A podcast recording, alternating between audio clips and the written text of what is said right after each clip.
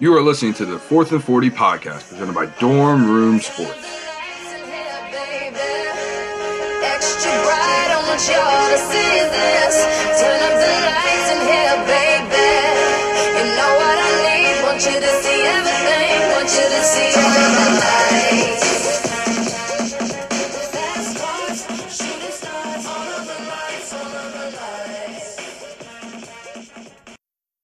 Welcome back the Fourth and 40 podcast presented by Dorm Room Sports. Last week we had the interview with Kerry Wynn. This week we are planning on having an interview with an NBC Sports Washington um, b- blogger, writer. He uh, does a lot of Redskins coverage, and his name is Ethan Cadeaux. Um, hopefully he will be joining us uh, later today. Uh, um, but first, I want to thank you guys for listening every week last week our numbers were up once again and we want to thank you guys for coming back and listening. I'm it looks like you guys enjoyed that Kerry uh, interview and that's good to see.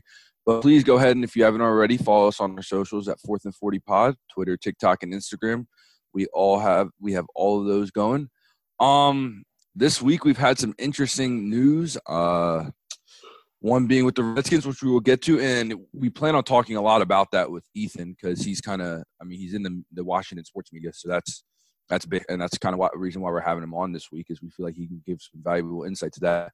But before we get to all the football stuff, one thing I want to talk about, and I didn't even tell you guys about, was I've been really pissed off this last couple weeks. Uh, you guys probably didn't even feel the effect, but on Sunday last week, there was a wonderful playoff in golf between Collin Morikawa and Justin Thomas um, that wasn't even on TV.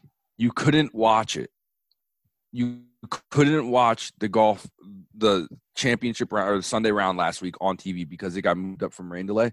It wasn't on TV. Why That's not? bullshit. And then right now this week, uh, it, it, they the way the contracts work, they just couldn't get it on. So, TV. so because there was, like, was it like it was because there was a rain delay and it, did it go into like uh no, another- it was it was there was rain in the afternoon, so they moved it up. they moved it up to And the morning, this- Mm-hmm. so they didn't show it because and then yesterday, yeah, they Okay. weren't, they weren't able to put because of TV contracts, which is fucking stupid. Golf is sitting here complaining about wanting their sport to grow, but like yesterday, Tiger Woods tees off in the morning. The only way you can watch it is if you have NBC Gold, and no one's fucking buying that shit. One's spending this eight dollars a month or whatever to have fucking NBC Gold to watch two rounds of golf a week in the morning. Like Tiger tees off early in the morning yesterday, and you can't watch him. You can't watch his round. It's not on TV. How does golf want this sport to grow if you can't even watch the most fam- the famous players and the best thing about the sport? Last week was exciting to watch. Watching the recaps. I mean, JT hit a 50 foot birdie putt, and then Collin Morikawa uh, enters with a 28 foot birdie putt.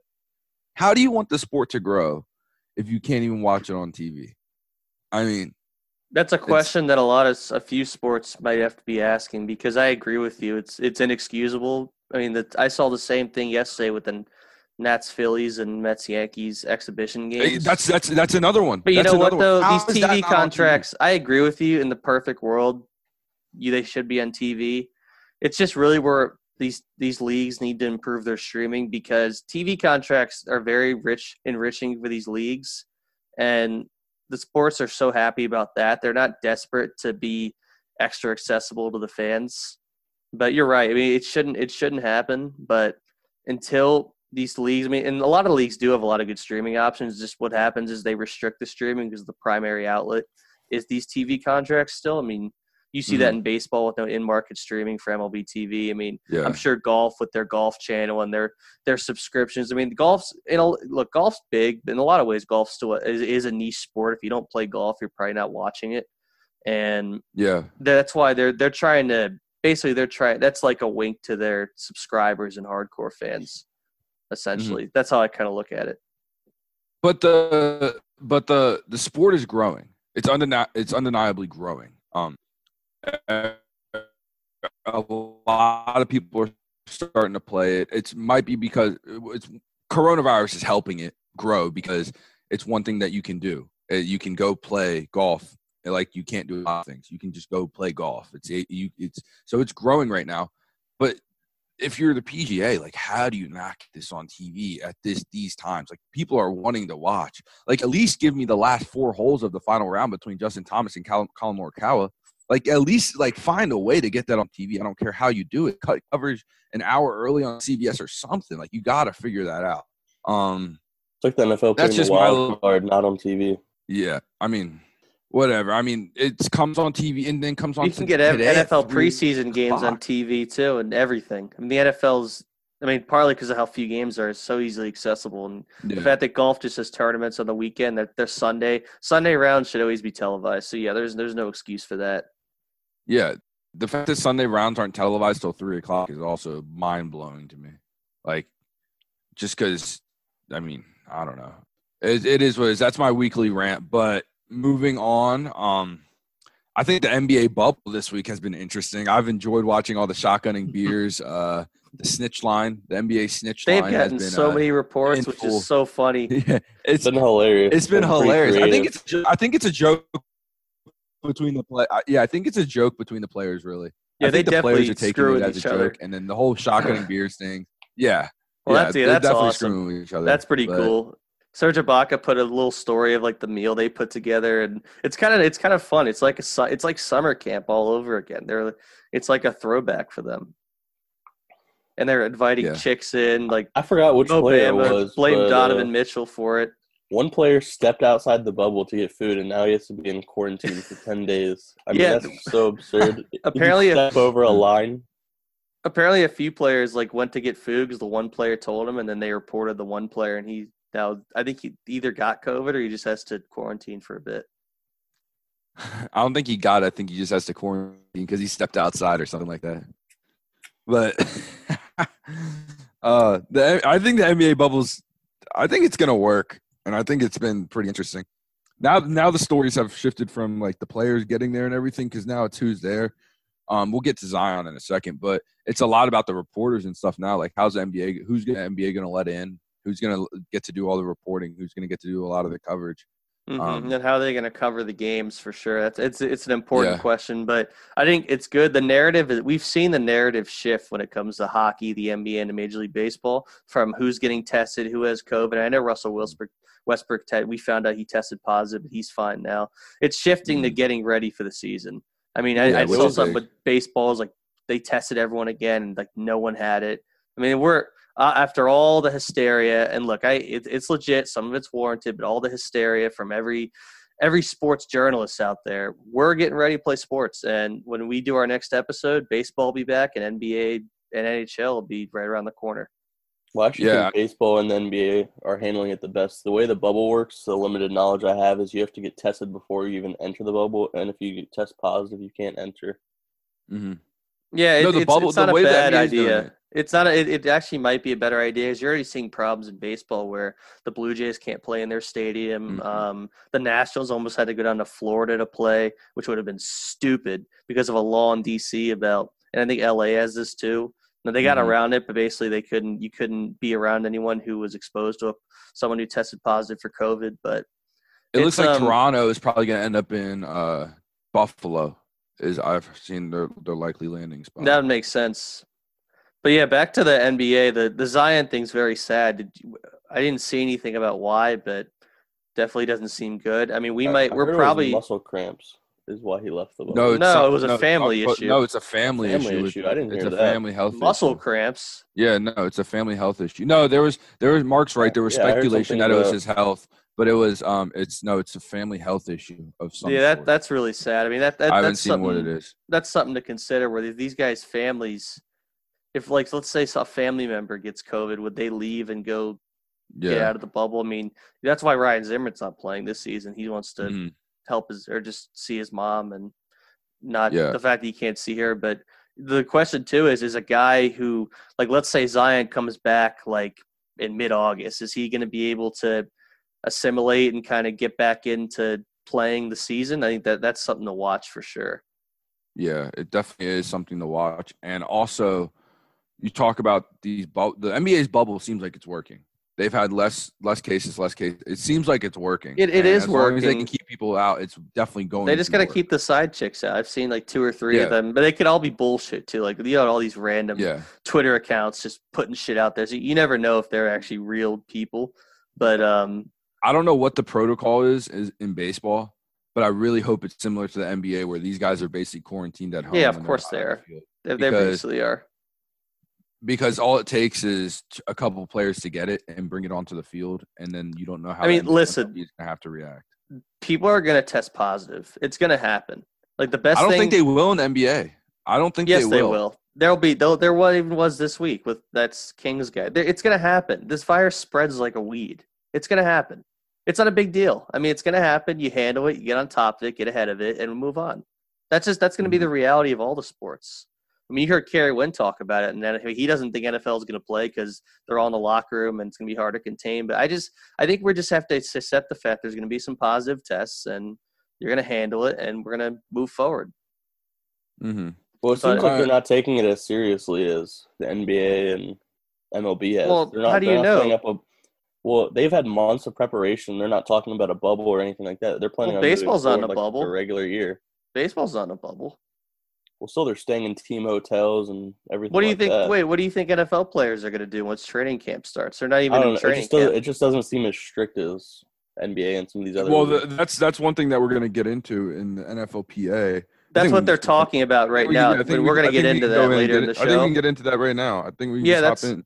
Yeah, I we mean- might we might as well. Um, Um, go ahead, Rogue. yeah, the key essentially is that the I think the NFLPA and NFL did procrastinate a little bit, and now there's I mean they've probably been negotiating and it hasn't been in the news as much, but they're starting to talk about the health and safety protocols and they're sparring a little bit about potential cuts in the salary cap. And basically, the good news is we agree, they agree that training camp's going to start on July 28th, which is huge, also very interesting. But the relationship between the NFLPA and the union and the um, the owners is going to be something to watch in the midst of all this. Just because we've already seen other sports have the same discussions, and they've all went through their phase of of lock. I mean, MLB of course was by far the worst, but they've all gone through their phase of unrest as they prepare to play sports in a time like this with all the extra logistics to worry about. I th- I'm I'm gonna take a little hate. I'm I'm gonna I'm gonna hate on the NFL for a little bit right here. With I think the NFL was too laxed and thought they had too much time, and they didn't get ahead of this and think they had how many months to th- think of protocols, get it together. How many They've months did they have? They were since- since March. Yeah, it's they've actually. since March, and now and now we're figuring. Now we're having the meetings and figuring out. What But I think they've been having the meetings. I just don't think they've been in the news as much. It's just because I don't know. I don't know because it seems like the union- the union and the out, they owners- don't have anything. But the union and the owners are always talking. I think they've been talking for a while. I just think it became became public with the training camp started. It is interesting though because you guys kind of changed your tune a little bit. Because I remember a month ago we talked about how you guys thought the NFL, or at least Mark did it. I think Mark, you said how the NFL was ha- kind of in the best position. Do you still feel that way? No, I definitely don't. I thought they were going to be more prepared than this is because it, seems Yeah, like they, it's- it they seems like- killed it up until Yeah. this point. They had the virtual draft. They were doing really well. They were Hmm. doing the best Well, out of anybody. The virtual draft was a no brainer. I mean, anyone but with it a seems brain like- could have done that. It seems like I think Mark and I are on the same page. It seems like they're a little too relaxed with all the protocols. They have they don't have their protocols and everything together, and they had two months to think of them. You know, what I mean, this shouldn't be. We shouldn't be talk right now talking about oh, what's it gonna be? What's it gonna be like? They it should have been. Well, you're right about that because like John Harbaugh, we talked about John Harbaugh's comments. So there definitely is some confusion, but I, I think the confusion isn't necessarily the NFL's fault.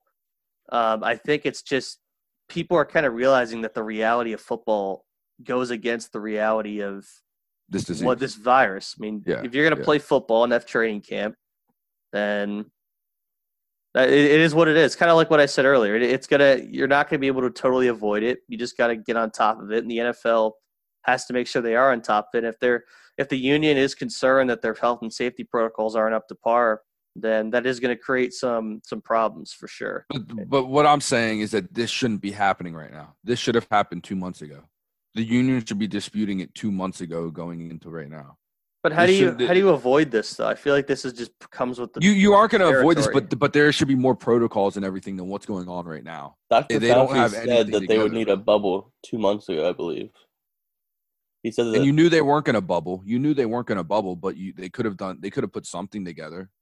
Right now, they don't know how many preseason games they're playing. And they're arguing about a face shield, so that that's true. Yeah. They're they're- I mean, the NFL is being kind of stupid with the whole "oh, you can't exchange a jersey after the game." I mean, that's just fucking stupid. yeah, after tackling each other for four That's hours, just you really can't fucking stupid. swap jerseys. Come on.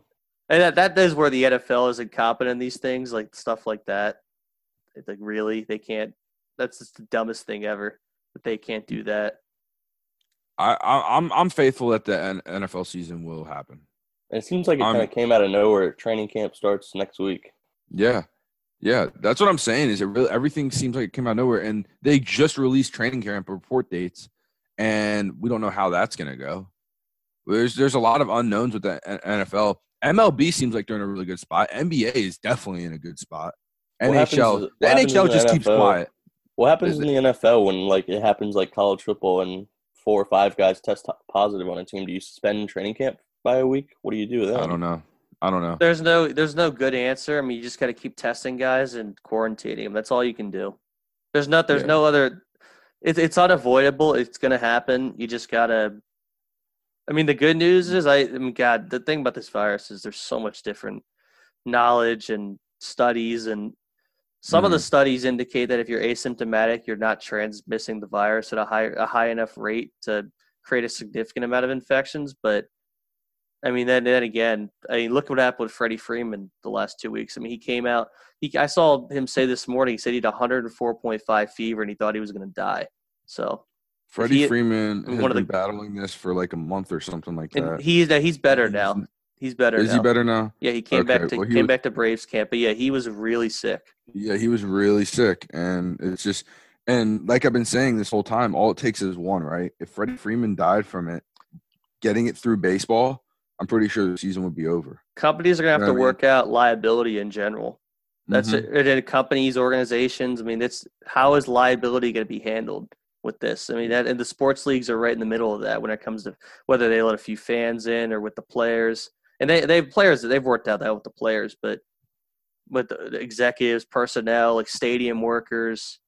Now I don't know if they'll have too many stadium workers because obviously there's no fans, but they, Doug, are you gonna buy a, a fat head at the Nat Stadium?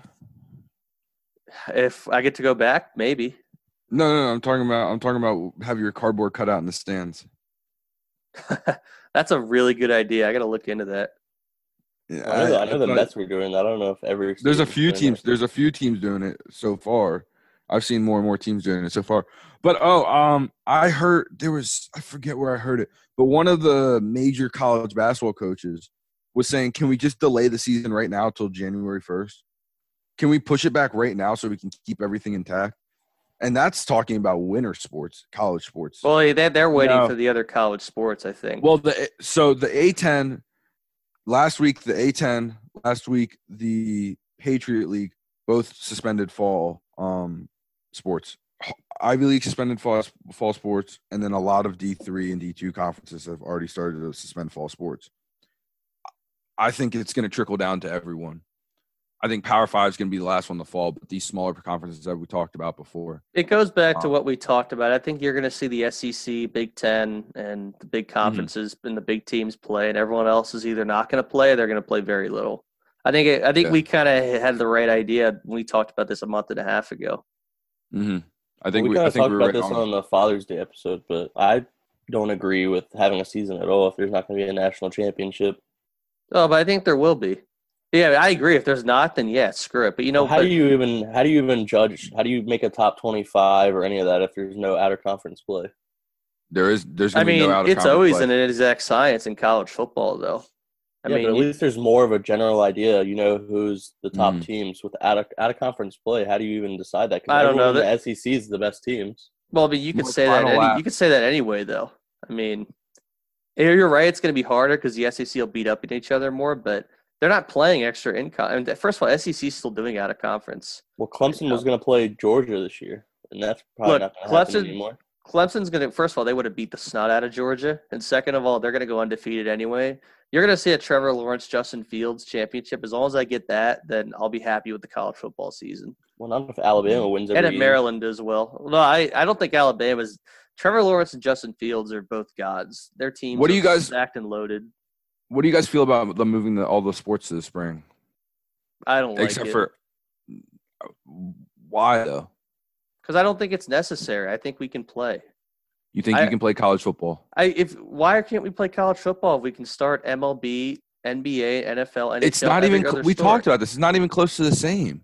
When all these kids I come back to agree with that, campus, though. when it when you can't bubble these students, dude. Everyone's going to be on campus, around campus. It's going to be a cesspool on college campus. Really, these players are going to study hall and studying their These, asses they're, off. they're, I mean, yeah, going they're to be going to the around other bars and stuff. people, Okay, so you Yes. test them and you quarantine. It's the same process. It's, dude. it's different. It's different. It's a little different, but you're not if gonna, the NFL, if you're talking about the NFL potentially not finishing their season, which by the way, Mark put out a Twitter poll that was overwhelmingly, I think 96% I saw was no, the season will not go. The season many will not people go as voted? planned. in it. It was like it was like 30 pe- 20 30 people or something like that, I'm pretty sure.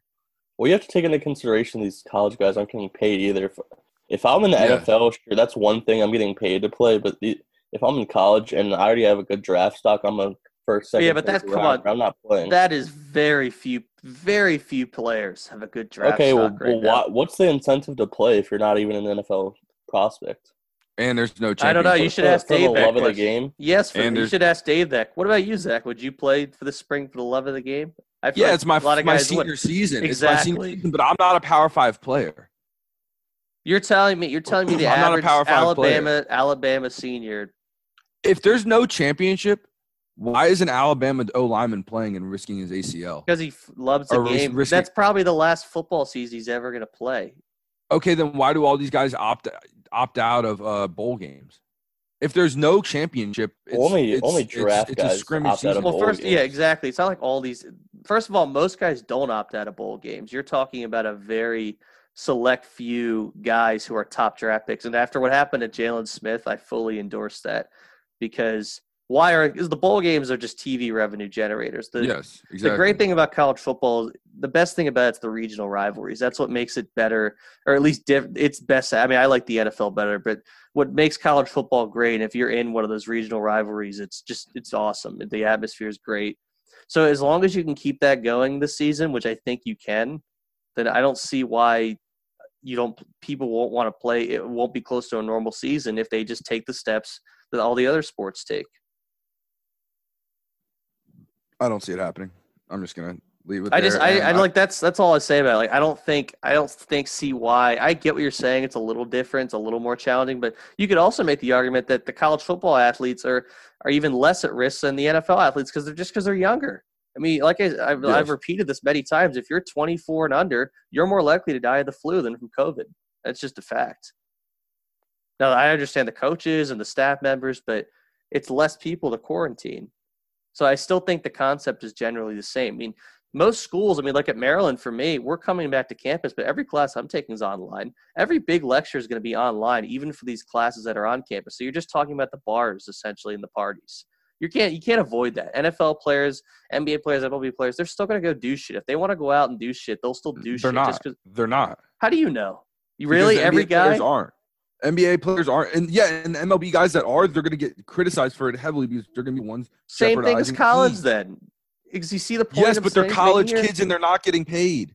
They're not getting paid. That's the point you're not seeing. Mark's right about that. These NBA and, N- and MLB guys, they have a obligation because they're paid and under salary and under contract. These college guys aren't. They're All it getting, takes they're- is one look. I agree. They're not getting paid, so that that that does play a role. But you're telling me that Nick Saban, like Nick Saban and those coaches, will bring down the wrath of God on those guys if they don't social distance. You know that they still respect their coaches and respect their wishes and aren't going to just go rogue and do whatever they want. Dude, I think Yeah, you're I don't agree with that at all. Have you seen Yeah, the last I chance you? Yeah. Yeah. Oh, really? Because Last Chance U is representative of Well, your average Power saying. Five college football. There's a reason those guys are on Last Chance U because their first four chances didn't work out. I love that show, but come on now, that's a dumb. That's not a relevant comparison. I mean, they're still the same age. You can't expect 19, 20, 21 year olds to stay in their house for months on end. That's not- exactly I'm it. not. First of all, they're not. They don't have to do that. And second of all, I'm not expecting that. then Well, what yeah, are they you? do Then how they are you want to do expecting? the Yeah, bubble that yes, they do. about. Yes, they do. If if they if you if they if all it takes is one. Takes one to infiltrate well- the system. Newsflash: There's going to be one. That's the the one is going to happen in every sport. So then you- in co- and in college, one will kill the system. no, it won't. Yes, it will. The whole team will not play. You know what the law in Maryland is right now? If one person on your team gets it, you have your team, the organization has to sit out for two weeks. No competition. For Okay, well weeks. that's going to impact every sport. Then that's not a uniquely college thing. Yeah. ah, I think think So, college is going to like be what you just told me, the Baltimore Orioles aren't going to play at all if one guy gets sick. I mean, again, I'm kind of back to my same point. This is going to impact every sport. I, I bet if you polled college football players, they would overwhelmingly want to play. Of course, they want to play, Well, there you go. but the, the school that's isn't going to the take the liability. Uh, yeah, that was never the debate, Rug. Yeah, I, I don't know. I don't know. What do you mean it's I'm- never the debate? It's a huge part of it. You're saying that they're No, less it's No, inclined. one, no to- one's saying to- that nobody wants to play. I think they want to play, but I don't think they will if there's a chance of no championships. There's a chance of them getting hurt and jeopardizing their NFL career. There's a lot of a lot more factors come into it when But you, you take keep away saying the. NFL career thing. That's a, such a small amount of college football players. right, just just listen, just hear me out. If this is an example, okay, so there's no national championship this year. If you're Trevor Lawrence for Justin Fields, are you really gonna play? Are you risking it? Um, I probably wouldn't know, but again, that's a that's Trevor Lawrence and Justin Fields. Okay, but that's who you want to watch.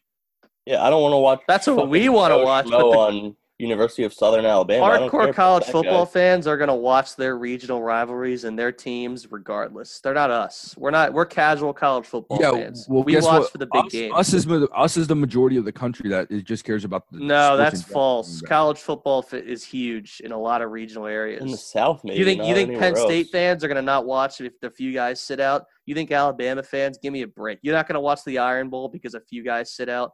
Clemson, South don't know. Carolina. Come on now, it's different. We're don't know. Maryland fans. Our team only tries the first three games of the season. It's different. It's a different Well, world. you guys are Maryland fans. I'm not. I'm a yeah, Michigan fan. whatever. oh, really? Huge Okay. Michigan fan. Well, moving. Well, I'm, oh, I'm, I- I I'm, don't I'm not even a big college football fan. I don't keep. Yeah, you, you don't. that. Yeah. All right, well, moving on and getting past this because I feel like this. this That was- that was a lot of fun.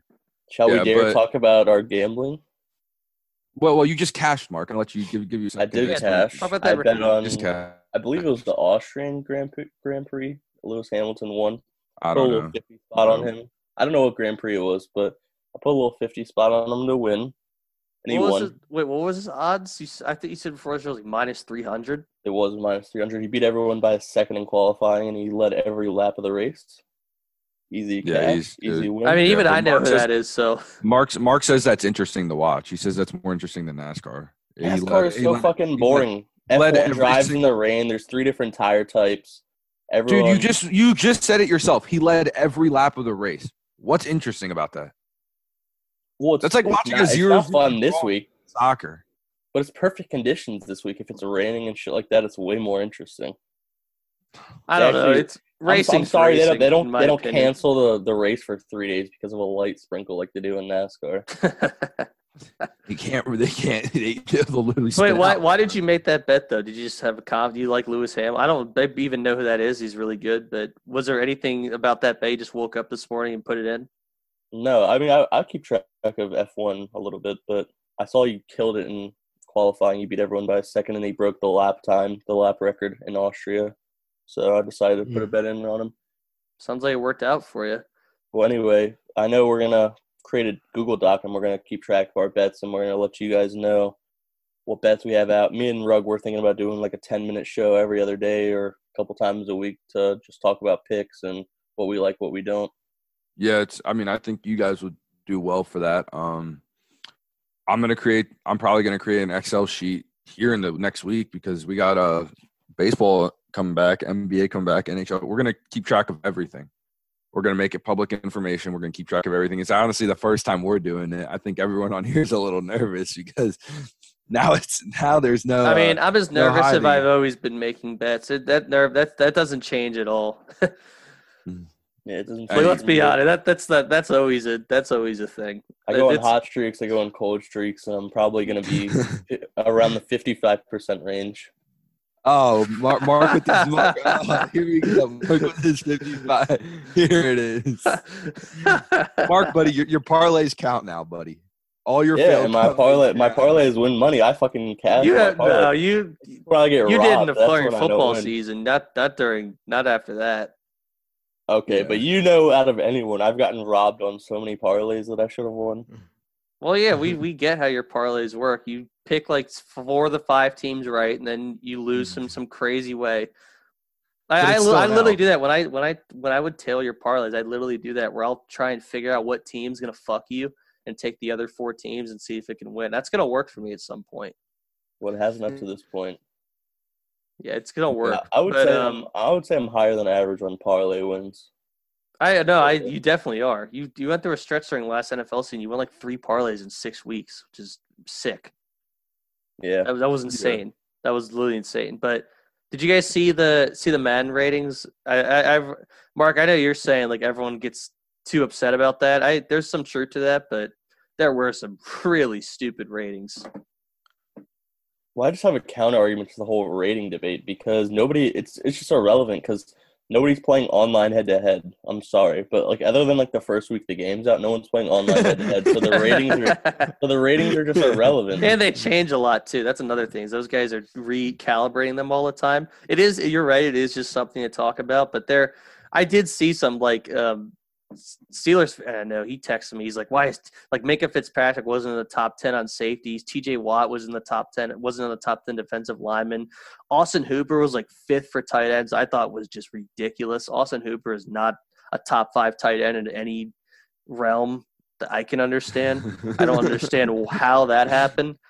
No, Um, there's some there's some outrageous ratings.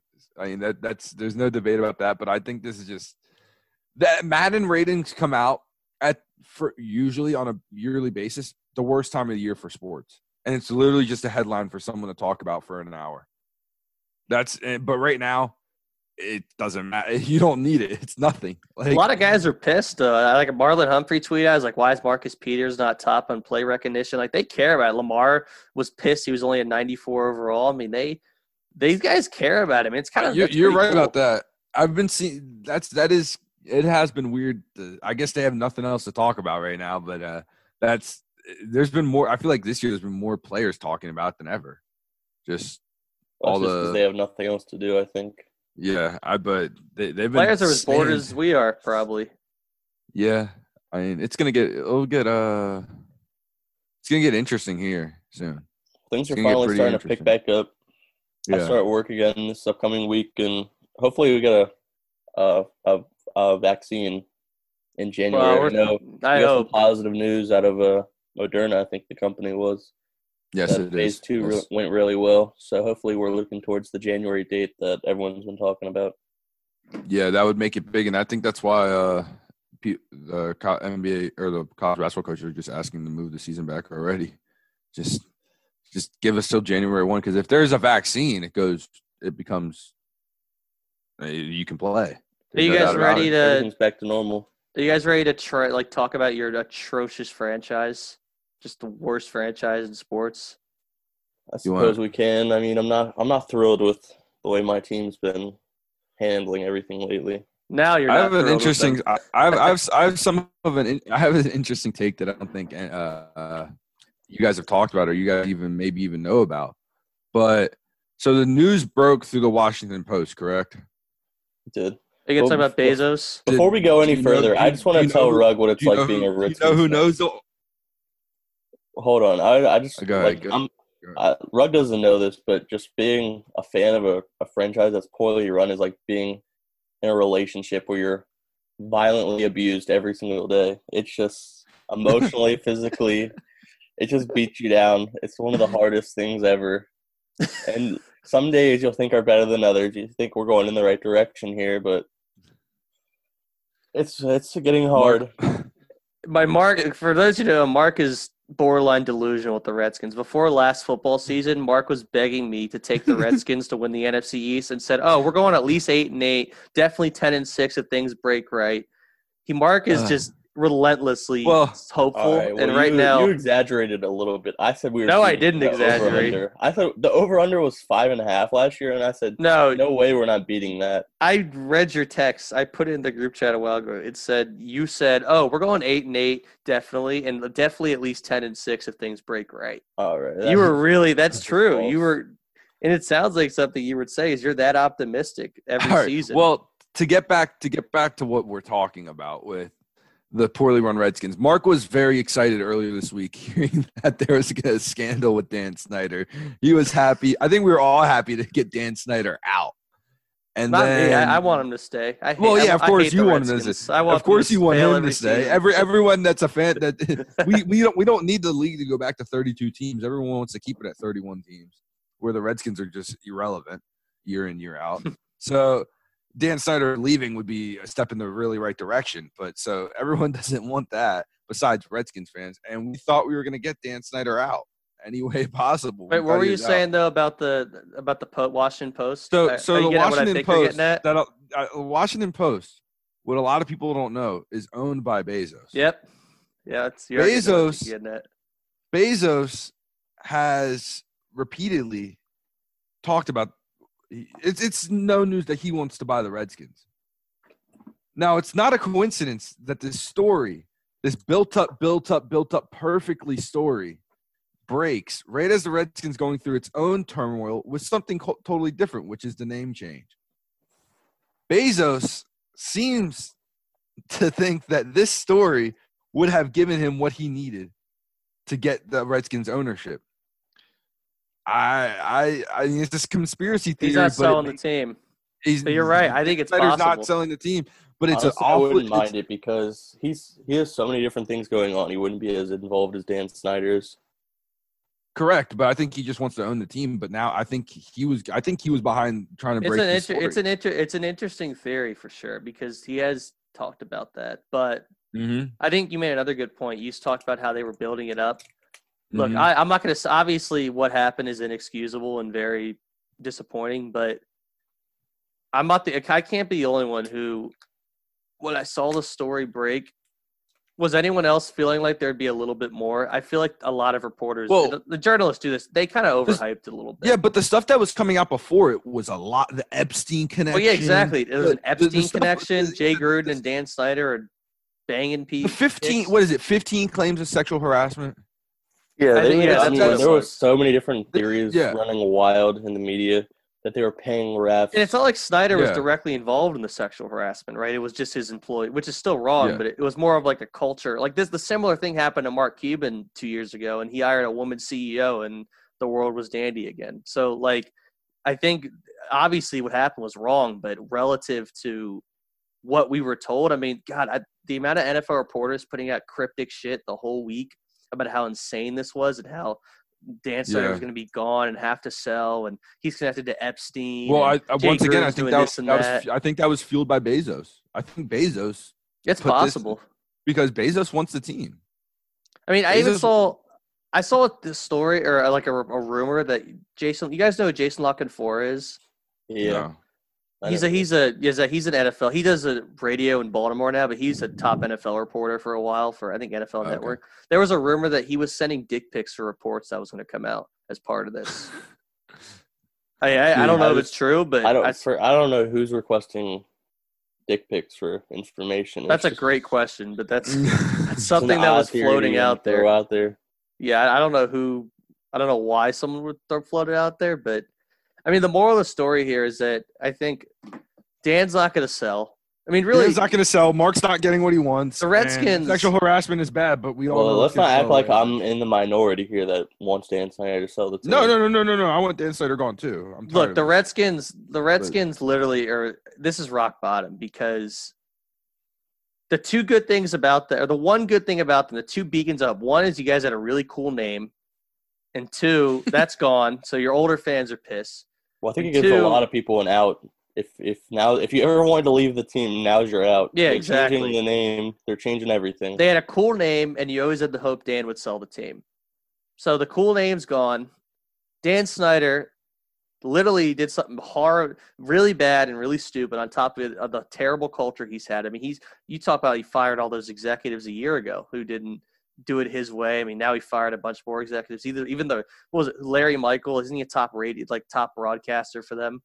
He, he had to retire. Ritskin, he did the Ritskin Network show for all those years. Yeah, he had the sexual harassment. I mean, there was just like a terrible. I mean, it, the culture there was terrible with this and the sexual harassment. It's inexcusable. That's not what I'm saying. To discount that, it's just. I think the moral of the story that comes out of this though is that the Redskins fan and their fans are getting screwed.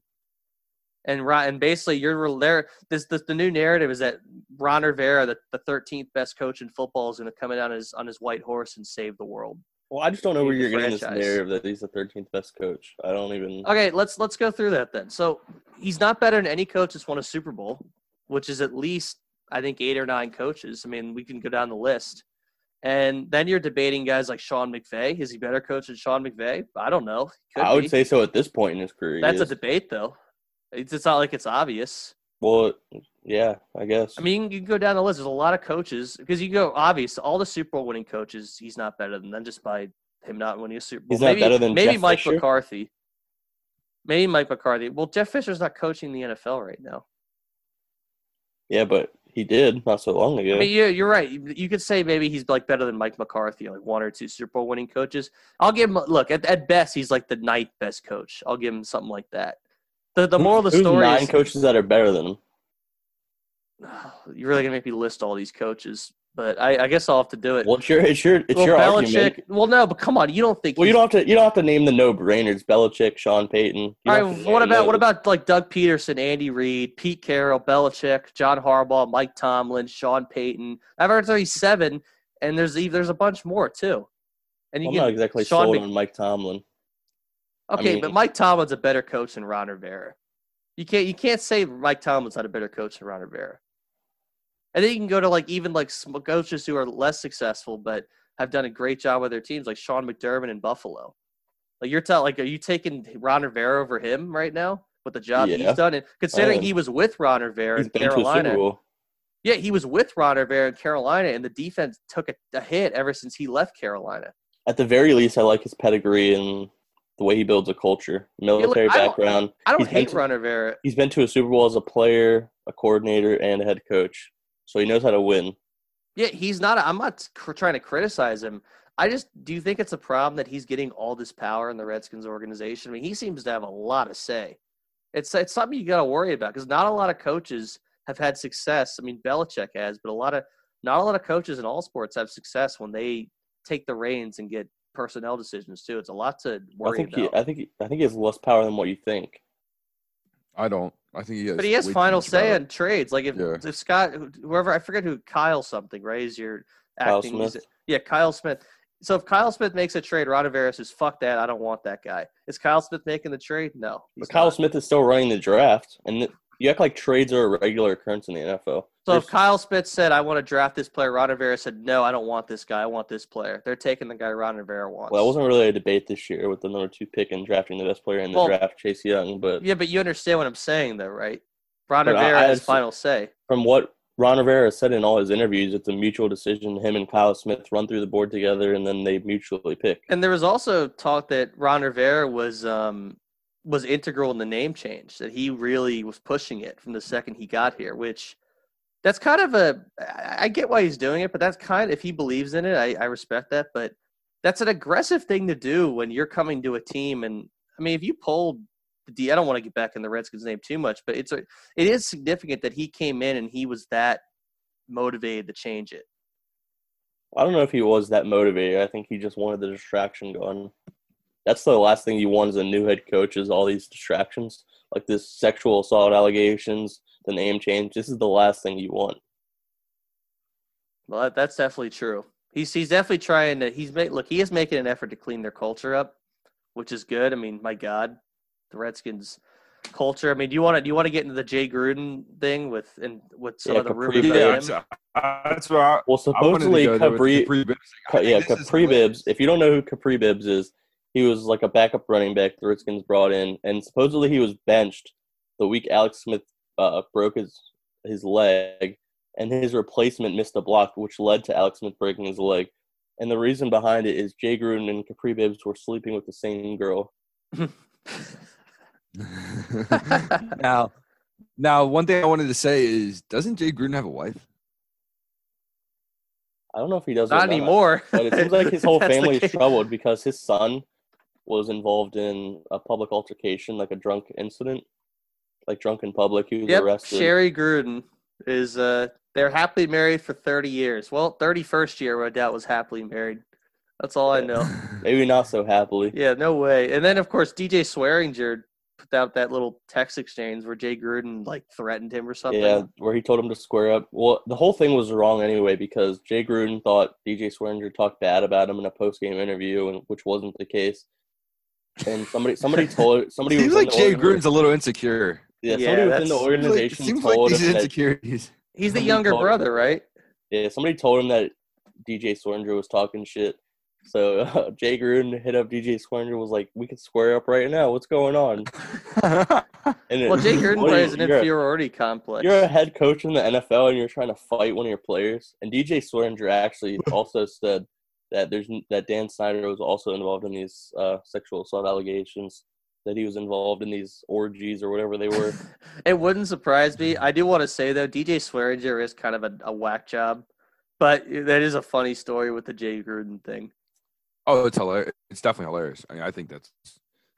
I mean, He was a can't much mess. better than that. I mean, Ron Rivera would be way better than Yeah, Jay, Jake Gruden. Gruden, dude, what do you get? Like, you have a wife and you're getting, and now you're getting buttered that Kapri Bibbs is fucking your side piece.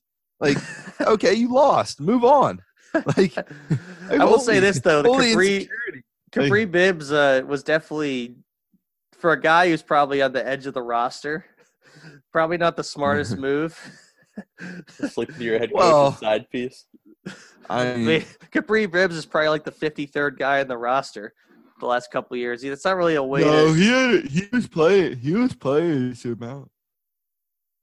That was Uh, also before AP, I believe. Well, You're telling me Kapri wasn't. Bibbs was a safe member of the roster it at any point?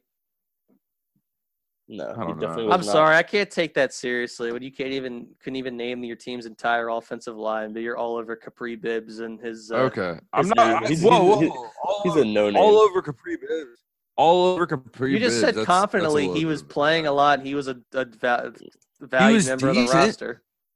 No, he was like he was a Chris Thompson replacement because Chris Thompson. Yeah, he probably all the time. gone in like you know how running backs work. They you can grow a run. You can grow a backup running back on third down on. Yeah, you can. Grow, grow- yes, you can grow him on a.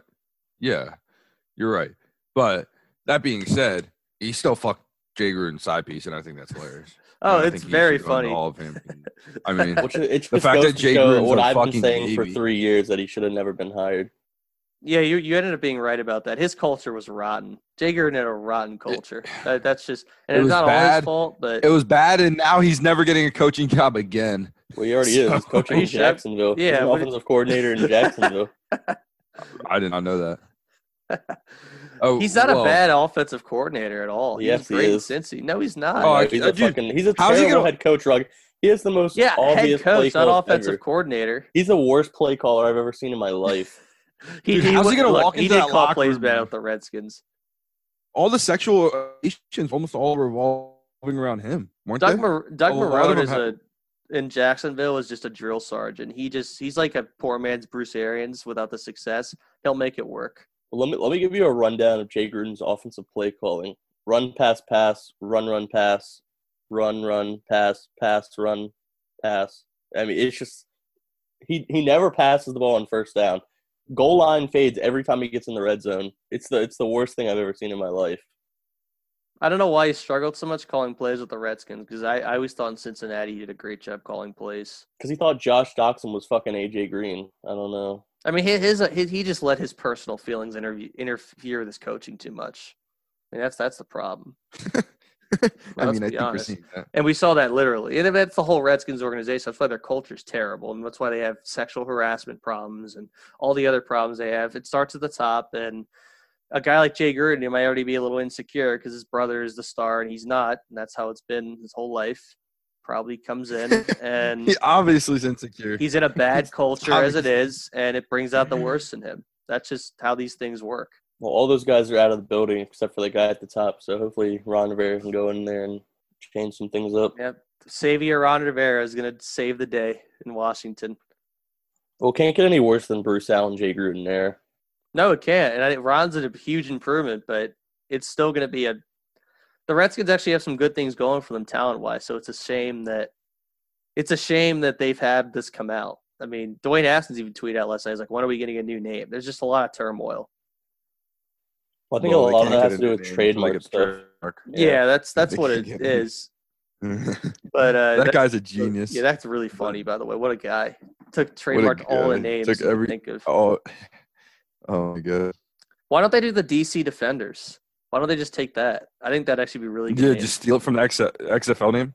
Just yeah, steal just, from because XFL. XFL is gone. Just take DC Defenders. Pretty Everyone sure it's still the Defenders. trademarked though. Well, yeah, I think they still have the trademark. They would probably have to pay. I feel like they could work Whatever around that though. No, they'd have to pay for it, or whatever. Well, yeah, amount. but they could they could make it work if they wanted to. I like. I'm on. I'm on the Red Wolves train. God, After hearing the background of it and everything like that, I'm. I mean, I wish the name never got changed. Anyway, but it is what it is at this point. It's getting changed. At least give us something that we want. And like So Washington are, are question marks right now. all the like the whole fan base wants Washington Red are Wolves too. marks. But I'm sure Dan Snyder will go with whatever the fan base doesn't want. So Well, I think Dan Snyder is realizing that he doesn't have anyone. I think Dan Snyder's gonna have to start changing his ways, or else they're gonna lose the fucking ship here.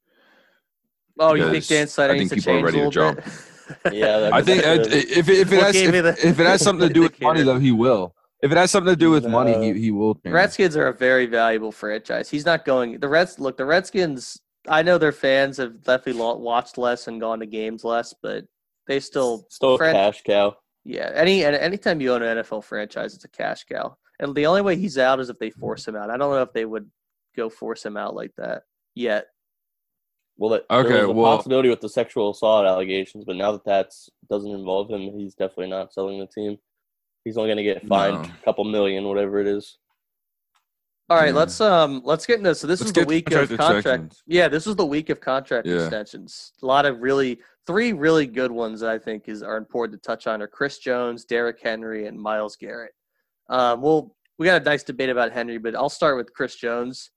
I know the Chiefs are paying their top guys, and some guys are worried that Bill Nye, the science guy, is going to be at wide receiver and corner in, in three years from now because they're going to have cap problems. But if there's just something about locking up your own guys who are just great players, that is just a good organizational habit. And Chris Jones is every bit the player that I want to pay long term. Great interior pass rusher. well deserved. When he doesn't play, their their defense takes a step down. They need pass rush. Their linebacking, especially in Kansas, their the Kansas the Chiefs linebackers stink. They stink. I mean, Anthony Hitchens is one of the most horrendous linebackers in football, and he plays every down. Chris Jones, they need they need a front four. Steve Spagnuolo loves having front four defenders that just rush the passer. And if you have a good interior pass rush, you can wreck a game. And he does that consistently. And him being even the fact that he was limited in the Super Bowl still made a difference for the Chiefs. I mean, I, I love the signing. She loved what the Chiefs are doing. The only question is if it might hurt them next year with the cap, but some of their young guys still aren't getting paid yet, so they'll I, survive. lo- I love the goes signing too, but if that forty million reduction next year does happen, the Chiefs are going to be in some trouble. But will they though? Mahomes will still not be getting 22 mil. A lot of their young guys are still not in the expensive part of their deals. I don't. I don't know if I think. I'm sure they took that into account when they signed this. Well, I didn't think they were. They thought the forty million was going to be that big of a reduction. Yeah, and look, and we don't know what that'll end up being. Um, but yeah, it's a good question. I mean, it's an unprecedented time for that. Um, but yeah, then and of course, yeah. Mark, you had a lot to say about Derrick Henry. Yeah, I didn't like the signing at all. Derrick Henry is not even a top five running back in my opinion, and I'm just opposed to paying running backs in general. I got into a little spat with a few guys on Twitter, couple biased Titans fans, had to put them in their place.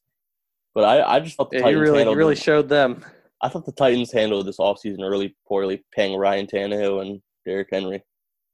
So you think it was a bad idea to pay the two guys that gave Titans fans their best season in a very long time? Well, like I said on Twitter, I, I see why they did pay those guys because they couldn't afford to get anybody better, but I just don't see it as a winning And- formula to pay an average quarterback and a not top five running back a lot of money. I partially agree with what you're saying, but how in the hell could you say Derrick Henry's on a top five running back? I don't understand. I don't understand that at all. All right, we've already we've already done this. We've already done this debate. Let's Mark. Well, no, no, no, no. He, he needs to justify back. it again. That's ridiculous. Derrick Henry is the best running back in football in my book. It's a, He's it's, it's, it's stupid. All right, all right. I What do you mean? the All argument- right, I could see the argument for borderline top five, but he's not. borderline he's top not the five. best running back in the NFL. Are what running back serious? carries a load? I'm- he carries. I'm taking Christian McCaffrey a hundred times out of a hundred. fine. He's the second best. Then if he's not, I, I think Yeah. he's better than McCaffrey. But I get it. McCaffrey does play with the pass catching and I'm the taking elusiveness. Saquon over.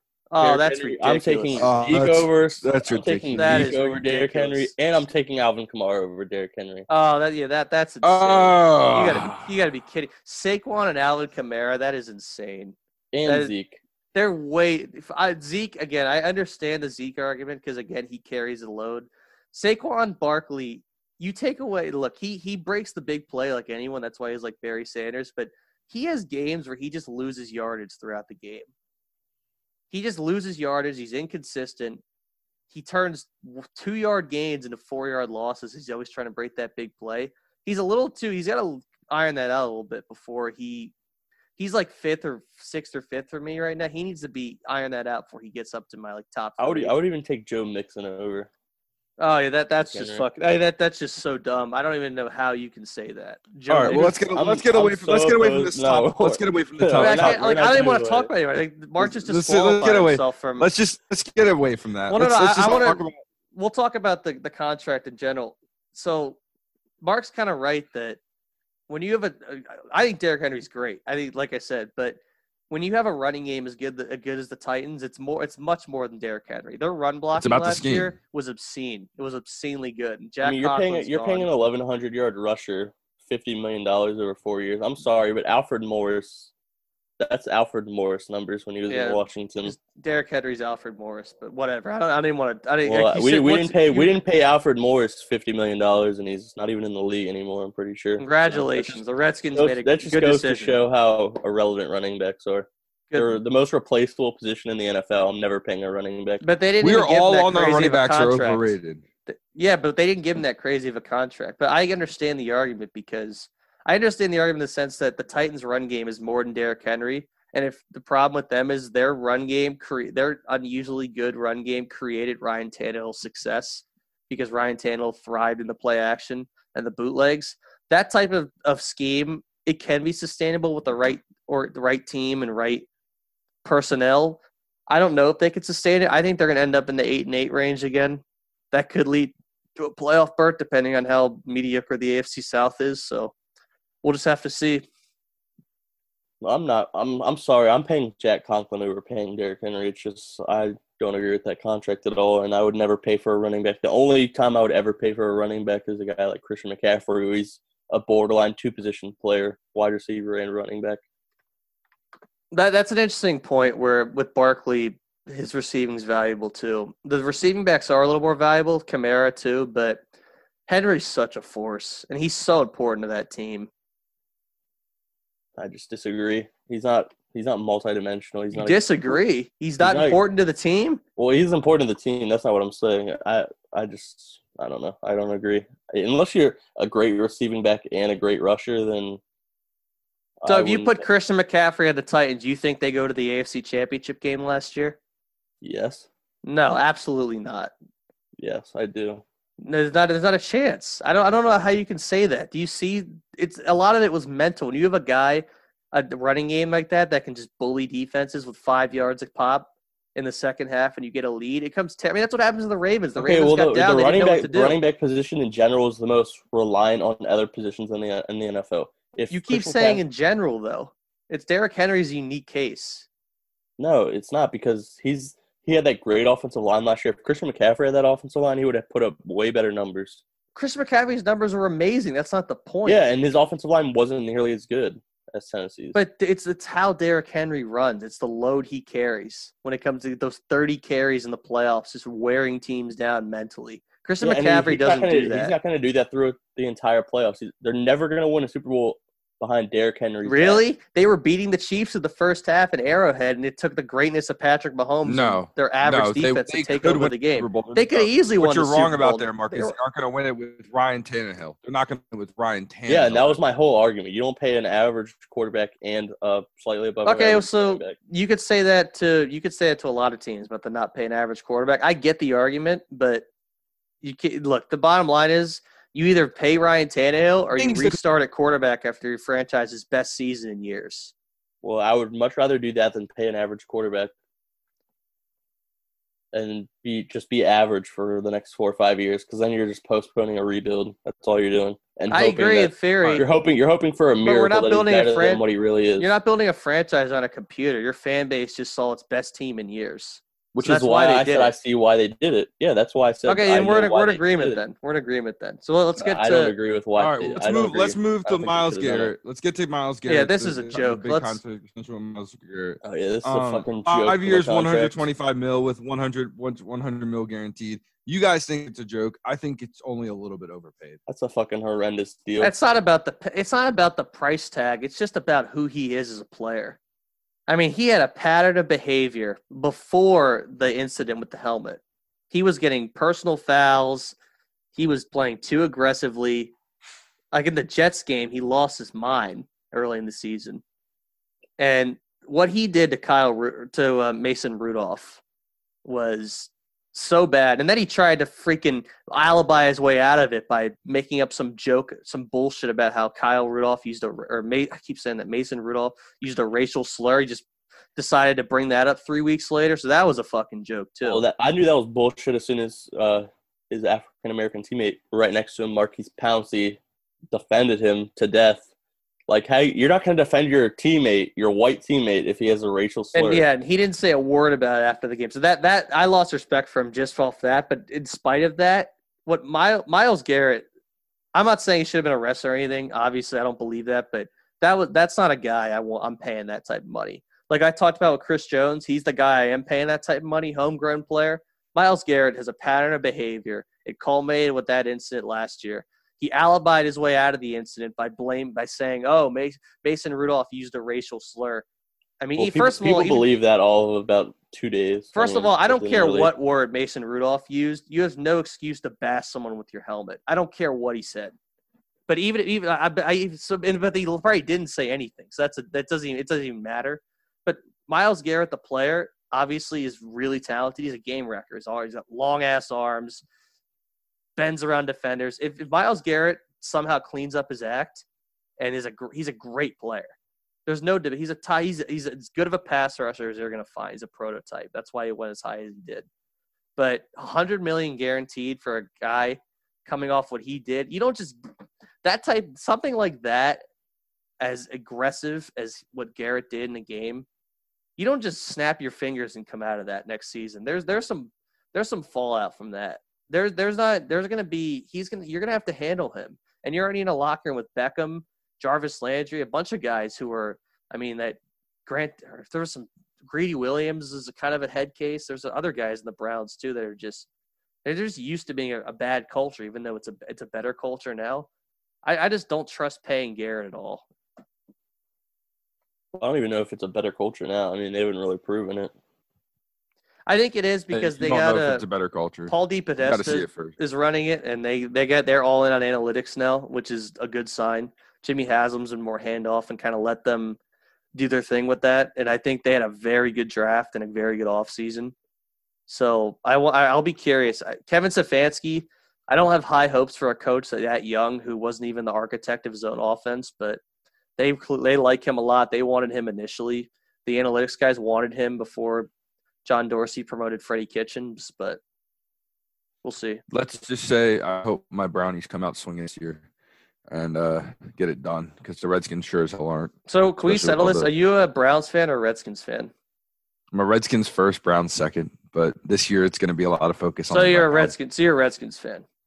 Yeah, no, that's. I mean, I've always been a Redskins fan. I'm going to be a Redskins fan until the day I die. But the Browns, I picked up on the Browns. What three or four? What was it? when I start joking around with it? Three or four years ago, and I've just I've just watched them. I, I mean, it's fun to try to get a team from the bottom to the top. I mean, the Redskins. I don't have much to lose starting at the bottom. I mean, I get to watch the Redskins just suck year after year. I mean, so the, well, the PFT Browns have kind of part of my take real quick with the P- PFT did the 10 years of uh let's remember let's remember the best things that's happened under Washington for the past uh, under Dan Snyder's ownership, right? And that was fucking sad to listen to. That was hilarious but sad. Redskins it was like 10 and 8 season with one with a playoff or appearance or something like that. Uh, it was it was so bad. Like it's it's been so frustrating for so, my whole Wait, did life. you say a ten and eight season? Yeah, that was like that was that Well, was like number two. not I a don't know. Where, yeah, where'd you where'd you come up with that number? I've never heard of What an was it? 18 game season. What was it? You need I ten mean- and six. ten and six season. 10 or and eight whatever it season. With, what was it? Ten and six with. well, maybe, maybe we do need to bring the year with Yeah. back quiz RG was back after that. Yeah, I don't know. How, ten and how many how many games are in a season? We got to bring the Zach quiz back. Well, uh, oh, sorry. I was just I was just talking. It was, it's two games over five hundred. I think it was. No, t- ten and six. That's what it was. Yeah. You had it right. You had the wins right.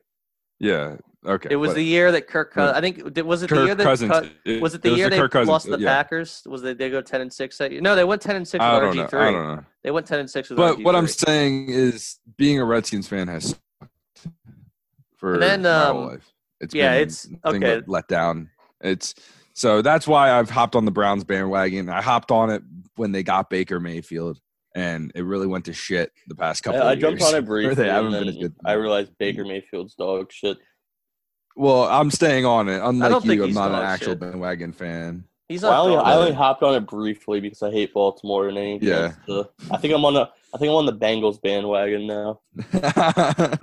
I need Well, Joe Burrow to lead me to greatness. Joe well, that's Burrow another sh- a Mark, Mark. That's so- another shitty organization. So Joe Burrow is a god, so I, I understand. I mean, Well, I'm used to. I'm used to those. I'm used Future Hall of fans Famer. yeah, for sure.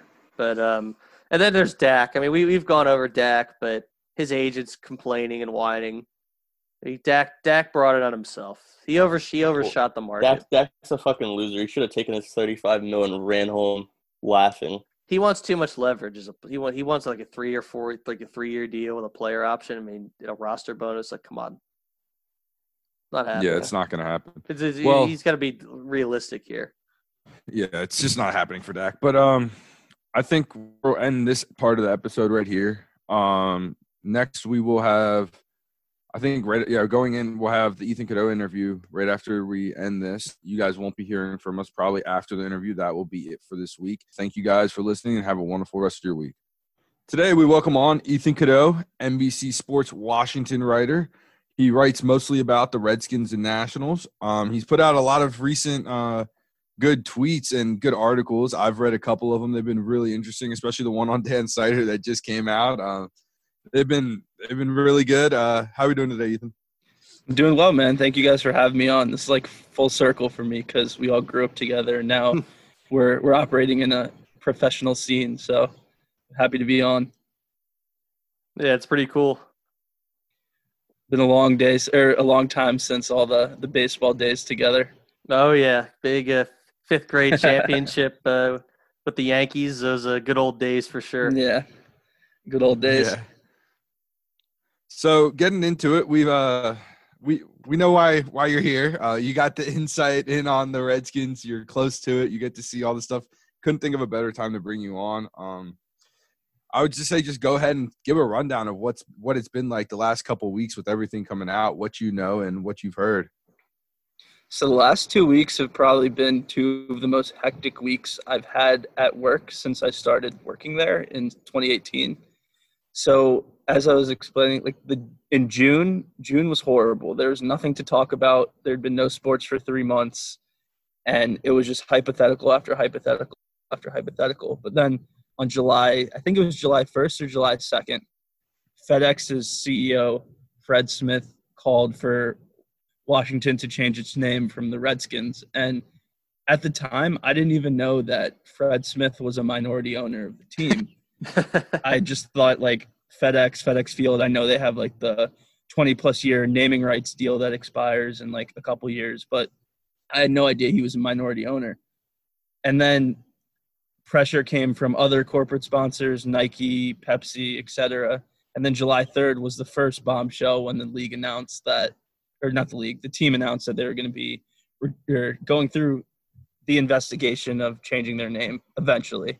And then two weeks later, almost, I think it was July 13th, July 11th, something like that, was when uh, they announced that they were going to retire the Redskins and the logo. So those 10 ish days, we were writing blogs about the Red Wolves, the Warriors, the Red Tails, talking to former players. I talked to Fred Smoot and Brian Mitchell, Doc Walker, and we all like talked to a bunch of people and we were working around the clock, putting out like dozens of articles a day.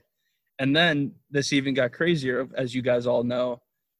Last week, when the Washington Post dropped that story about the culture and the sexual harassment claims within Washington's front office.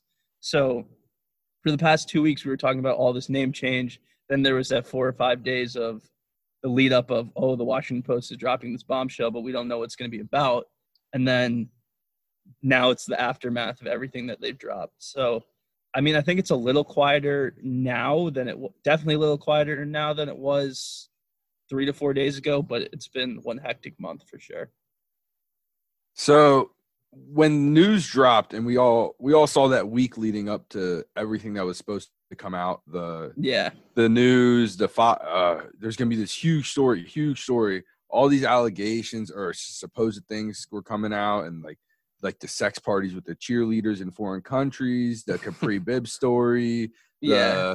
the, all the stuff the, the paying off the refs. Yeah, the Epstein one was huge. And then did you feel a little let let down? Like the media really built this up, and then it came out, and it really wasn't anything bigger than what Mark Cuban went through a couple years ago, or I wouldn't say I was let down because I would say saying that I was let down by the story is discrediting what actually came out Yeah, and the yeah. courage that it took the 15 women or so to speak Mhm. on what's going on in Redskins Park or in Ashburn, I guess. Um, in terms of like the hype that it got entering the week, a lot of it was unprecedented by a lot of people that didn't know what was going on behind the scenes at the post. Like if you looked at like the Twitter accounts of people who worked at the Washington Post leading up, none of them were the ones teasing the story. That's a good It point. was all like other members, and it wasn't even only like the media. It was just like a bunch of people on Redskins Twitter just running wild with like rumors and stuff. And I'm sure some of the other stuff that came out is true, and there's probably a lot of stuff that came out that wasn't in the post story that is also true. But I would say I wasn't let down. I was just surprised that maybe more wasn't included. But like I said, let down would be the wrong word for me to use. yeah, no, letdown is letdown is definitely the wrong Yeah. word to use, but I just couldn't find out. I like No, you you're what I was trying to You're say good. with the media. Yeah. the, I mean, I hate the internet when it comes down to it. Yeah, it was and- supposed to be this. All the Redskins fans were finally going to get what they wanted, and this just makes me hate the fucking internet more because we're all going to get Dan Snyder out of the fucking job. Everyone wanted one thing: Dan Yeah. Snyder find a way to fuck this up and give this give this franchise to Jeff Bezos. Now, say, saying Jeff Bezos' name leads me to the next question I wanted to Mhm. ask, which was, I'm one of the people that m- believe this conspiracy that Bezos wants the team. It's known that he Uh-huh. wants the team, but it's not a coincidence that he buys the Washington or he ha- he owns the Washington Post, and now as the Redskins are going through this turmoil with the name change, all of a sudden this story comes down. What do you? Any thought to that or? um, I personally don't know if he's interested or not in buying the team, but like you said, you're not the only one who believes in this conspiracy. There's a lot of others, and there a lot of people believe in the conspiracy because it's realistic. I mean, he has the money. He's one of the few people that could purchase the team should it go up for sale. And like you said, he has a connection to the city's most powerful media outlet. Yeah. So, I mean, I, I wouldn't say it was a, a Jeff Bezos motive t- for to go investigate and try and like embarrass Dan Snyder to try and Mhm. get him out. I wouldn't say that was his motive, but I would say, yeah, I mean there there might be something there. I mean, only a few people know. I don't think you're you're wrong to say there could be something there. Do you think um, the push to change the name was kind of linked to the building of this story? Was that all kind of culminated? Do you think that was an it made an impact on Fred Smith and the initial sponsors beginning to pull out? Like, did they? Do you think they kind of heard about the building of this story at that time, and that the two things are kind of linked together a little bit?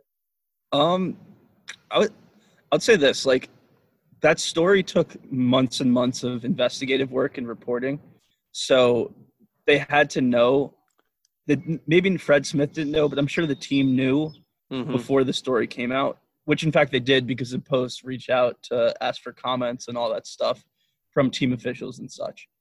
But I would say the name change is more directly correlated to what we're going through as a country Mhm. and all the events that have happened, honestly, post the killing of George Floyd. I mean, ever since then, there's been this huge, like, social justice reform, obviously, in this country. And I think that led to the pressure from sponsors, because it wasn't just Fred Smith, it was like Pepsi, Bank of Mhm. America, Nike and all these other corporates. the, yeah. their stuff and, And- everything. I think the biggest part about this is Snyder was never going to change the name, in my opinion, unless like he never wanted to. He said he didn't want to change the name, but once the money, once he realized that financially, like his biggest sponsorships were going to go if he didn't change the name, I feel like he's kind of left with no choice. hmm So I would say that is much more of a reason than this post story. I think it's I wouldn't say it's coincidental that they both came out at the same time, but I would say it's definitely not the best look for the people in Ashburn. For sure. Have you heard anything in terms of the name change? I know there's a big push on social media that everyone wants the Red Wolves, but I think uh, Dan Snyder's going to do the opposite of what everyone wants, like he usually does. so the only thing I know is when I talked to Fred Smoot, like right when July, it was like July 5th, because it was the day after July 4th. And he told me that was the same day he like started the whole Red Wolves thing or told me about the Red Wolves. He also said the team had two or three names they really liked. And if you think about the time that he said that, this Red Wolves movement was not even like a thing. It really is taken off within like the last couple weeks and post that interview. So I would say I don't think Red Wolves is gonna be the new name. I would say maybe like a 10% chance, but I personally have no insight on when or what it's going to be. I think the team wants it to co- or have a new name before the season. I know Ron Rivera said that as well, but there's a lot of legal implications that go into that that could definitely postpone that process. The motherfucker who bought the trademarks might be the smartest dude you've ever you ever seen in the Yeah. world. I mean, that dude's fucking genius. Won't he have came work out day in his saying he doesn't even want anything. He's willing to give them. Mm, He's willing to give them the name. And he said Yeah. especially the Red Wolves too, which I found interesting. Did someone have a gun to his head when he said that? Yeah, I mean that that that dude won't have to work another day in his life if he gets paid for it. He'll get paid more than he's ever been paid in his life. As we kind of, I guess, as we move to the fall, do you think there's a? Obviously, I know the the general consensus is that Snyder's gonna still keep be the owner of the Redskins on week one. Is there a path? Like, what would have to happen for him to be pushed to sell the team? And do you think it's likely at this point? Um, hmm, I think he would have to do something Donald Sterling esque in order to sell the team. I, I think it's very, very, very difficult to get, or for any league to oust an owner, unless there's direct. He like the owner did something direct. Like Mm-hmm. Just because while of the nature this of all happened under his watch, he was not accused directly of the sexual harassment. So, I mean, you could definitely argue, and I wouldn't like I wouldn't disagree with you that it's just as bad that happened under his watch as him doing it himself. But the fact that he didn't do it himself makes it very difficult, in my opinion, for him to to leave or because like so it's hard to force anyone to sell. Yeah. Mhm. Like you Being see that- the same thing in New York with Dolan. Especially if you're an owner of, of an NFL team, I would never sell either. It's just a cash cow. Yeah, and ex- especially like Washington is one of the most like valuable franchises in the league. Still, it's remarkable how they've been so bad yet are still so valuable. And you're selling low right now just because of the pandemic. I'm sure Mhm. franchise valuations will be temporarily impacted just in the short term. Yeah, and we saw like a couple years ago what the Panthers went for. Like I can only imagine how much money the like Washington would go for if if Snyder wanted to sell, which I highly doubt he does. With um, speaking of the Panthers, um, and with Ron Rivera kind of making his way Mhm. to the Redskins, how much influence do you think he has right now? We've kind of debated on the show like how much power, how much say he has on personnel decisions in addition to the coaching. Mhm. How much impact do you think he's had on the culture, and how much power does he have with personnel decisions right now? So I would say right now in Redskins Park, Dan Snyder is the most important person in that building, and Ron Rivera is number two. And I don't think there's, I think the gap between Rivera and anybody else is very significant too. Especially like with everything he's done within, like he hasn't even coached a game yet, a practice, but he's already like the voice of the organization. He's the one coming out and having to make quotes about everything that comes out and it's never anyone else it's him so i would Mhm. say like in my opinion i already think he has the most say that any head coach has had in washington since joe gibbs and Wow. that's without that's without coaching a game a practice anything and that just shows the trust that snyder has in ron and where he envisions the team going i think i like i personally think that when Snyder hired Rivera. He wants him to be the head coach for as long as it works out, and I think he, he wants Rivera to have some role within the organization for longer than just being the head coach. Wow. I, I, make, I mean, it makes sense with all the power that he's been given. Yeah, it does. It does make Just- sense from like optically what we've been seeing, mm-hmm. just how present he's been in press conferences and just influential. You see the reports and stuff, so that's very significant for them. One, like- one article that you wrote that really sorry to cut you off, but one article that you wrote Yeah, that really stood out to me was uh, the title was "Will Dan Snyder try to parlay the name change into building a, a stadium in DC bigger and better than Jerry's Mhm. World in Dallas?" That was a really interesting article. Uh, I was I just wanted to ask, where'd you get your information for, or was was that just pure opinion? So that that that story was actually aggregated off a podcast that Vinny Cerrato, who was the Redskins GM from 2001 to 2009, and had another stint with the team, he told that to Golic and Wingo on their podcast, and basically what he said, like I'm paraphrasing because I don't have the quotes in front of me, but he was like, the first time we got to Jerry World, we had dinner on a Friday night before a Sunday night game. It was my family, the Snyders, and the whole Jones family. And as they were getting the tour of the stadium, Snyder looked at me and said, "I'm going to have one bigger and better." So that that's where that came from, and the whole idea is so. Snyder's been one, or the Redskins organization as a whole has been talking about wanting to build a new stadium for years now. I mean, you guys have all been to FedEx Field. You know what it looks like. You know It's a dump. without saying anything more, you you know it's definitely not a not a venue you want to clamor about. So the issue with the new stadium has always been where to build it. And in Washington D.C., that would be the number one like ideal place to do it. But the only land site they could currently build it on is where the old RFK Stadium is. It's the only place that's big enough to host a professional football stadium to build it to the demands that the team wants. And earlier this year, we heard the mayor, Muriel Bowser, say the team will not build a new stadium in DC until it changes the name. So I think if you're thinking about the, where the organization is as a whole, they've completely like just besides the name change, this offseason has been a complete rebrand in general. They like they got a new head coach, they wiped Bruce Allen and they wiped the longtime trainer. They just got rid of all these other people that were accused of harassment. Yet they got the number two overall pick in the draft, Chase Young. They have a young quarterback. They have a young core in general. I mean, most of the players you talk about on the Redskins are 26 and younger. yeah, yeah. So this might like the whole purpose behind that is there's really no better time to really rebrand the whole organization now. And ultimately, I think Washington fans, most Washington fans, want the new stadium to be in DC. So I think Snyder realized the only way I can make all this happen and please the majority people is if if I want to build that new stadium in DC, I have to take the first step in getting rid of the name. So that's where that comes from. Do you think he would have taken this step eventually, um, if if it wasn't for basically forced upon him? I think a name change was inevitable. I mean, especially like as we're going as a society, for better or worse. I think Yeah.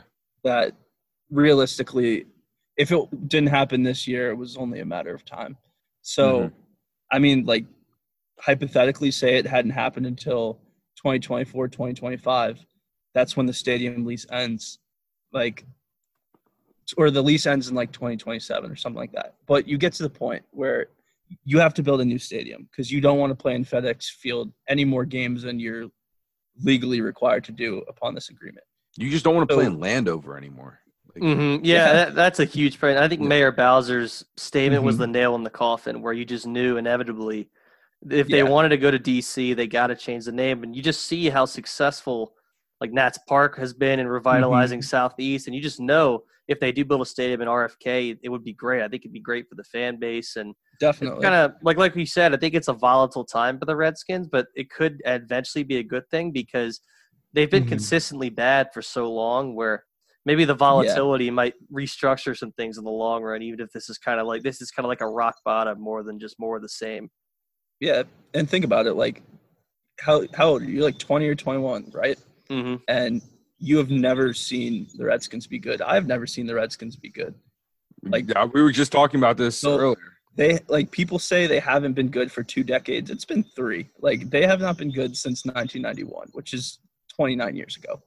So like as the younger generation, like I don't think people even like they don't care what the name is as long as the team wins. Like winning cures everything in almost any walk of sport and walk of life, honestly. And like you I would like as a Washington fan of any sport, I would not care what the team name is if they're winning. So I think any Redskins fan should definitely take the trade off of getting rid of the name if it translates into a better culture moving forward. Well, I think that's a big bit, a big if under Dan Snyder. I mean, the teams run his way. I, I can't see a future where they're successful. Have you noticed a change under Ron Rivera? Do you think we're going towards the right direction? It feels different. I will say that. Um, it's hard to predict success, especially with this team when there's still one so many holes on the roster in general, but two, like like I just said, if they they haven't been good in close to 30 years.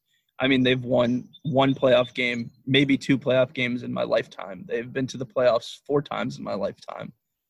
I mean, there's like you said, there's it starts at the top and like if they haven't been good for that long, there's no reason for anyone to believe that the change is coming now. But I will say Rivera, since he's gotten here, his presence does feel different than a lot of the past head coaches. He's well way more well respected than everyone that's been here in the past. He's shown more accountability. He's willing to take blame for things, which is what we've seen coaches not do here in the past. hmm So I think if anyone is going to be the person to turn it around, it has to be him.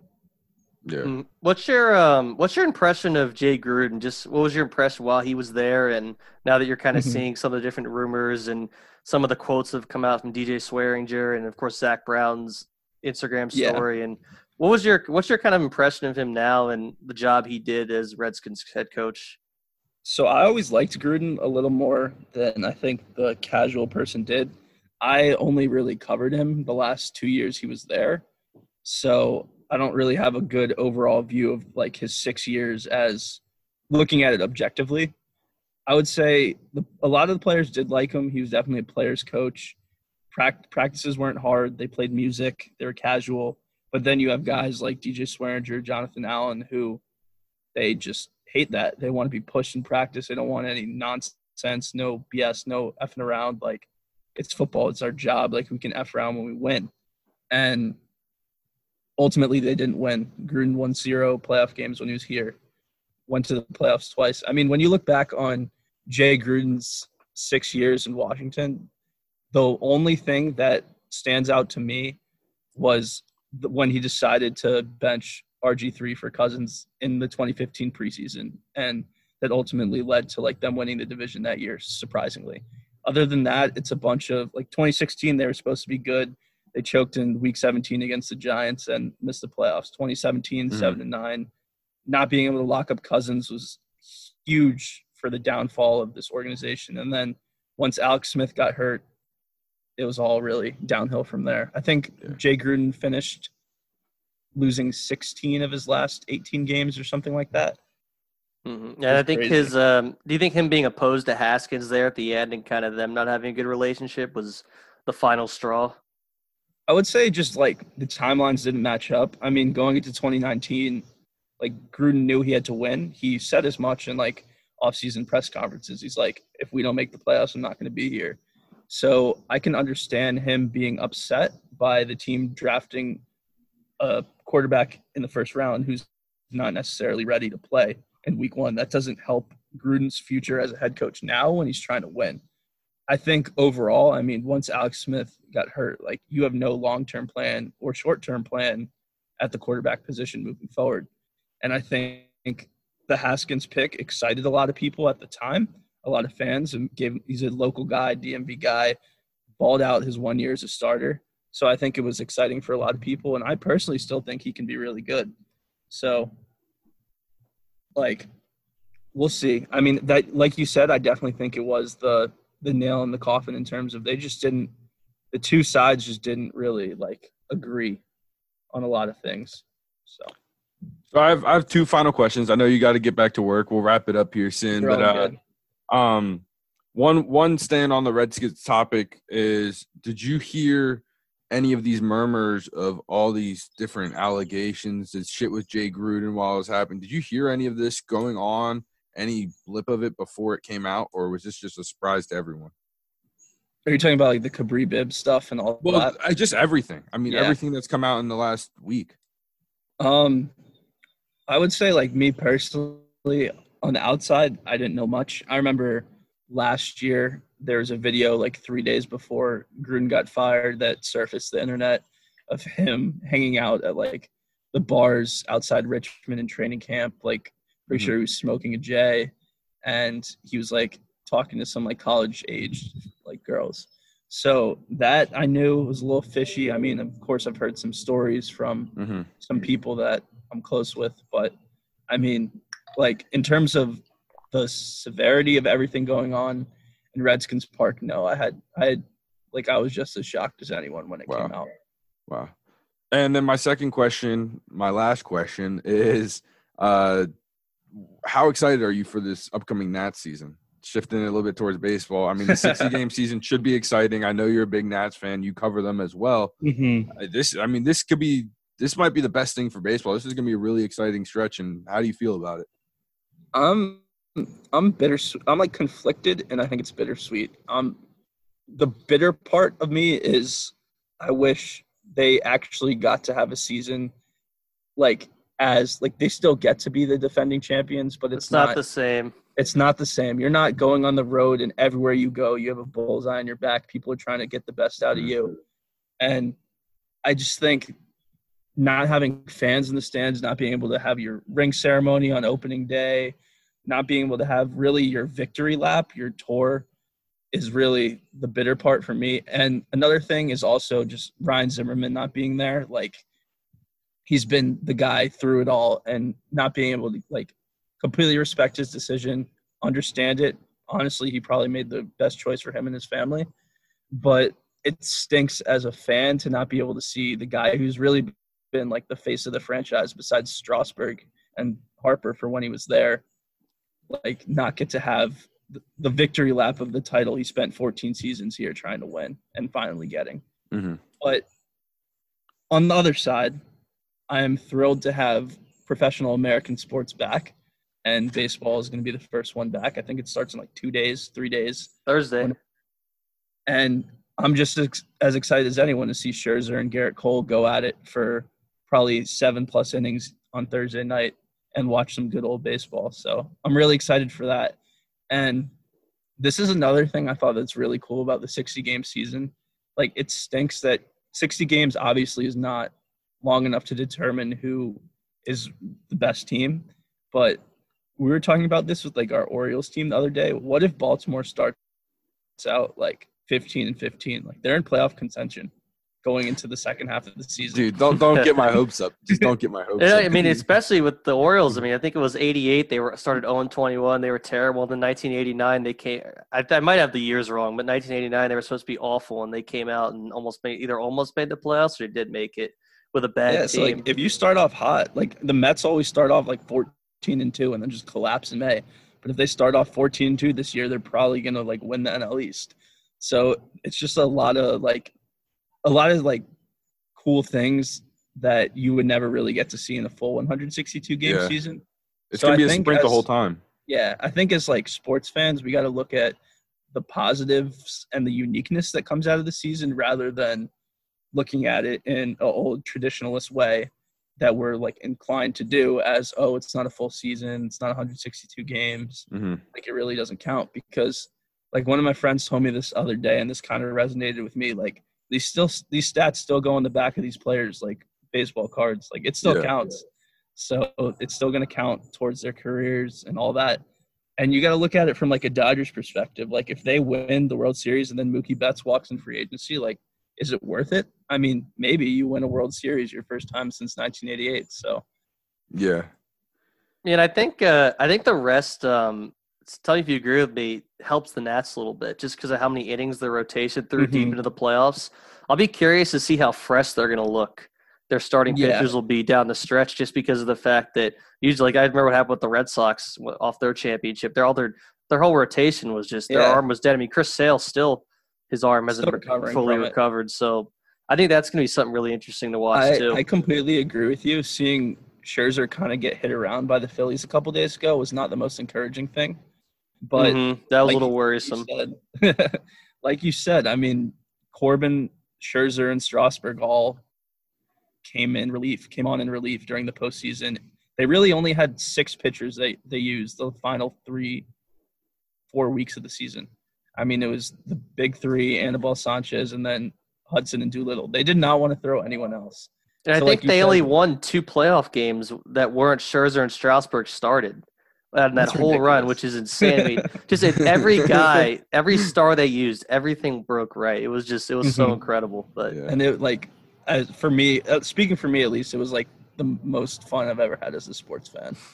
Just, Yeah, like, same here, man. First time you get to see a championship, really, besides the Capitals. Yeah, I mean, like the Capitals run was awesome, but I'm a bigger baseball guy than I'll Yeah. ever be a hockey guy. So, Yeah. but one more thing I want to say on the 60 game season, I think the other thing that helps the Nationals is the DH, honestly, because I mean, even if even without Ryan Zimmerman, like keeping Howie Kendrick's bat in the lineup every day is going to be huge, and Eric Thames if he's not playing first that day. I mean, like it sucks that we're not going to see like uh, Scherzer hit because he like he's actually pretty good at it. But I mean, I would much rather take the trade off for this unique Yeah. interesting season. Yeah. it would definitely will help them. Well, I have one last thing I want to ask, which is you work with Chris Cooley, right? I do not. He works for the Redskins like team direct broadcast network. It's at ESPN 980, Uh, right? No, I, I I think he might be at 980, think- but I I, know he directly works for the team as well. Okay. I thought I thought I saw some. He was was he on? He might have been on your NBC Sports. Yeah, so Yeah. like the two the two sides have a partnership, so there's a Oh, lot okay. of crossover. But All right. I'm still low enough on the totem pole. I don't get to really get to benefit from all the, the other Dang. crossover. Well, I was just gonna ask you how far along Chris Cooley is with CTE, but I guess that's. I guess you aren't gonna know that, but just well, someone that get. I would be interested to see someone that gets to in, uh, deal with a veteran tight end and the mush brain that they have probably by now. I want to see it, how, how far along he is. But I, we want to thank you for coming on. It's been awesome. Uh, been really interesting. Uh, Thank you for having me. Yeah, thanks for Thanks making time out of your day to come on. Of course.